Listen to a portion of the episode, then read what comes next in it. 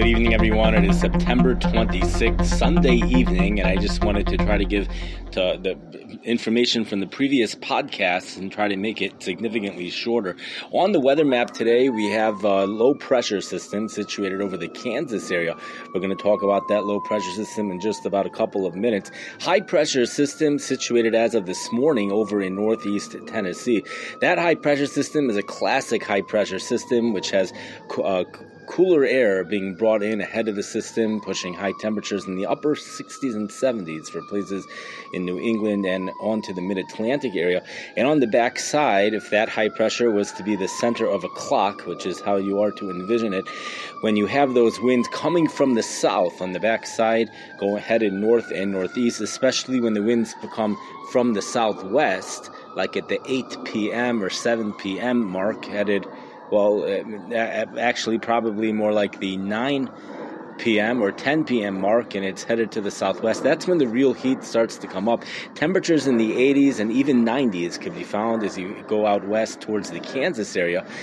We also have a high pressure system situated over in Utah. That high pressure system might be a dome of heat because temperatures are in the 80s and 90s all around that.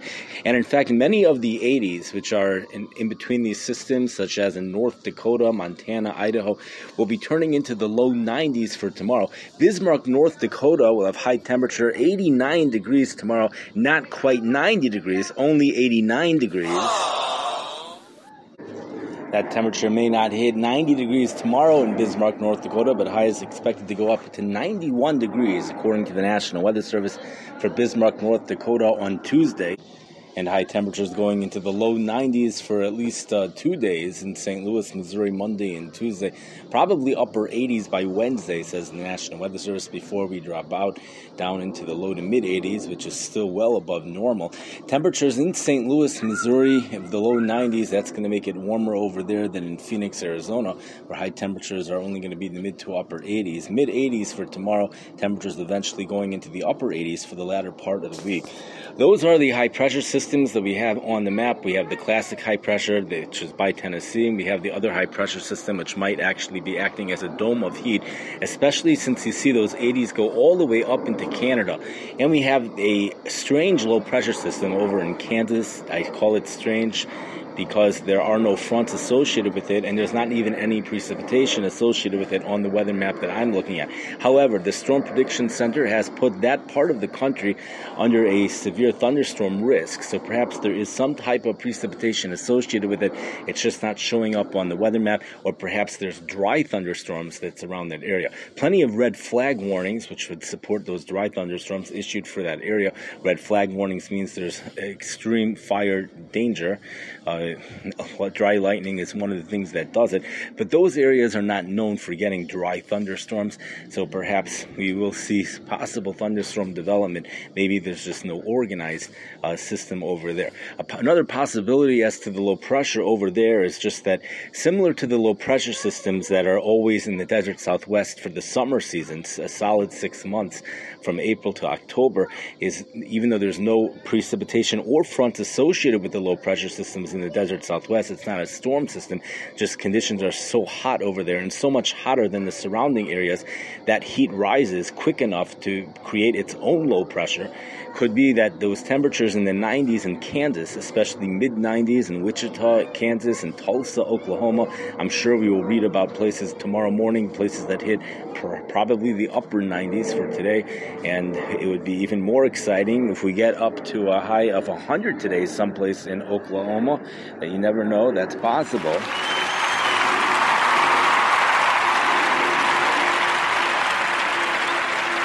Perhaps that's another explanation for why there's a low pressure system over there. That would be quite rare. But if you look on this next seven weather maps, it does support that because you'll see that low pressure system just doesn't move, it just stays around Kansas. It really, really looks very similar to the low pressure system that's on those maps for the desert southwest. However, Tom Skilling informs us that for the next couple of weeks, we have an omega, at least for the next week, we have an omega blocking pattern which is taking place. Omega it means from the Greek alphabet the letter omega. The wind pattern aloft will be following a pattern that looks like an omega. That's going to bring a high pressure ridge over to the Midwest, bringing warm temperatures, probably something similar to a heat dome, with a trough in the jet stream, uh, low pressure trough going over in the Rockies, and another one on the East Coast. Maybe that L corresponds to the low pressure trough that would actually is a little bit misplaced. Instead of Kansas, perhaps it should be in Colorado.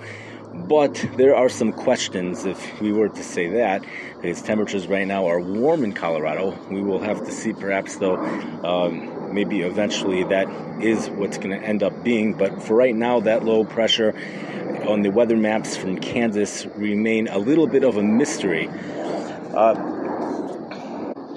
we have a reminder that uh, we have just gone through the, the September full moon. It's called the harvest moon or the corn moon, which takes place on the Tes Vav Tishrei. It is, for those that call it the corn moon, it's sad, I know. It's sad because that means the summer humidity that's it's over with. That's where the corn crops, the humidity comes from those corn crops many times, and that's over with. We have an, an enormous cold front moving across the country, actually moving across, off, off of the eastern seaboard, going all the way from northern Maine, all the way down the coast to southern Florida, just north of Miami. Then it continues directly west through the Gulf of Mexico into Texas. The only thing is that when it reaches the central part of Texas, a cold front means the thing is moving south and it's bringing cold air. If that thing should start to move the opposite direction, it automatically becomes a warm front. So the second, the western half of the Gulf of Mexico, the front has decided to move northward.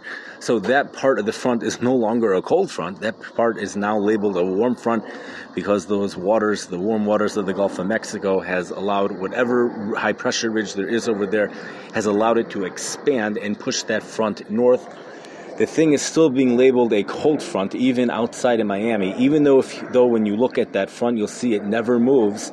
It never really makes it through Miami. It kind of shows that it does on Thursday, but then when you look on Friday's map or something like that, you see the front really never made it past Miami. So, and that's classic Miami. Then you see an area where just the front disappears. That's known as a washout. Sometimes these fronts just wash out. For some reason, usually that happens in the areas just north of Miami. It doesn't seem like those weather maps reflect a washout for north of Miami. It just shows a cold front. I don't know why it doesn't show a stationary front, especially when you head to Wednesday or Thursday. But there's something about Miami or something that just doesn't allow fronts to move through until the sun's angle is under 43 degrees. I think at that point, when they're outside of the tropical sun area, for the months of December and January, those are the two months where those fronts move right through and they can actually get some quite cold Canadian air where temperatures could drop into the 40s, sometimes even colder. Certainly not swimming weather. Those are the two months where you do not have a guarantee of warmth. You're better off going to Miami for President's Day weekend than you are in December or January. And I would put even Thanksgiving as a question mark for the Miami area. Anything with a sun angle, which is 43 degrees or higher, we spoke about on previous podcasts, is considered tropical sun. Chicago reaches its peak at 72 degree angle on June 21st. The highest possible is 90 degree angle, which is happens when the sun's directly overhead, such as in Hawaii during the months of June and July. Currently, it's at a 46 degree angle. That sounds low, but some say that until it gets down to under 30 degree angle, it's still considered relatively strong sun. The real strong sun, they say, 65 degree angle upwards. That's when you get uh, when you have a rapid spread of that, along with lots of solar insolation, which was spoken about in a different podcast. That's when all those heat domes develop in the nor- northern hemisphere. All of that is gone right now, all of it. So we might have some leftover stuff going on, but it's really it's there is no place right now receiving solar insolation. There's no place in the world no place in the world even the equator is not receiving the type of solar insolation we were receiving this past summer and summers in general at 40 degrees north latitude. The equator never gets it. The equator never gets it. That's uh and okay, that's a different discussion, a different topic. Anyways, we go right now into Hoshana Rabbah. It's after Shkia. It is Hoshana Rabbah. It is Zman Simchasenu. It's a day of judgment, a time of happiness.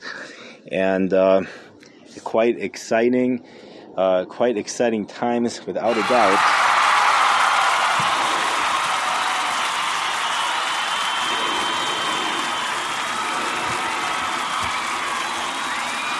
This podcast has been done within 10 minutes, so it started off 27 minutes. We're down to 10 minutes, and I could probably even make it shorter than that, but I don't know if I'm going to go for that right now. Uh, I don't know if I included the Chicago weather. Temperatures in the 70s for the rest of the week. Chicago is going to be north of the front, but anywhere south of the front, temperatures will be in the 80s. We remain south of the front until tomorrow later in the day. We become north of the front. The winds turn in off the lake. Highs will be in the 70s. Much of the Midwest will remain south of the front, such as St. Louis, which we spoke about. Lake water temperatures are in the low 60s. I'm not sure why highs are expected to be in the 70s if winds are off the lake, and the water temperatures are in the low 60s, but that's what the forecast high is. Today, waves were 2 to 5 feet, tomorrow, 2 to 4 feet, and Shkia today was already at 6.40 p.m. We're dropping about a minute a day, sometimes two minutes, so not any earlier than 6.38 tomorrow, might be 6.39. Uh, something like that, and about six minutes earlier for South Bend, Indiana. The weather is pretty much the same in South Bend. It's a little bit warmer there than it will be here in Chicago.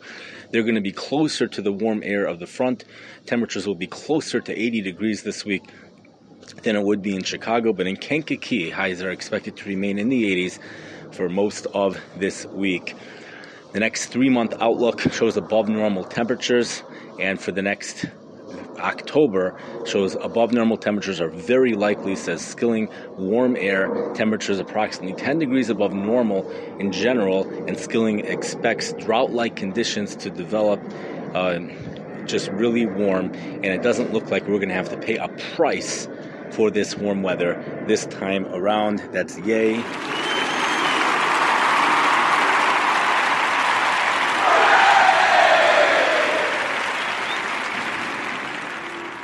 Final thing we'll mention that in Stanley, Idaho, forecast high today was 80 degrees, overnight low tonight. After high of 80 degrees, overnight low tonight 27 degrees. And I know it's it's funny that we're making such ridiculousness out of this. Thank you for listening. Have a wonderful Hoshana Rabbah, a meaningful Hoshana Rabbah, and have a wonderful Yontif. Great week.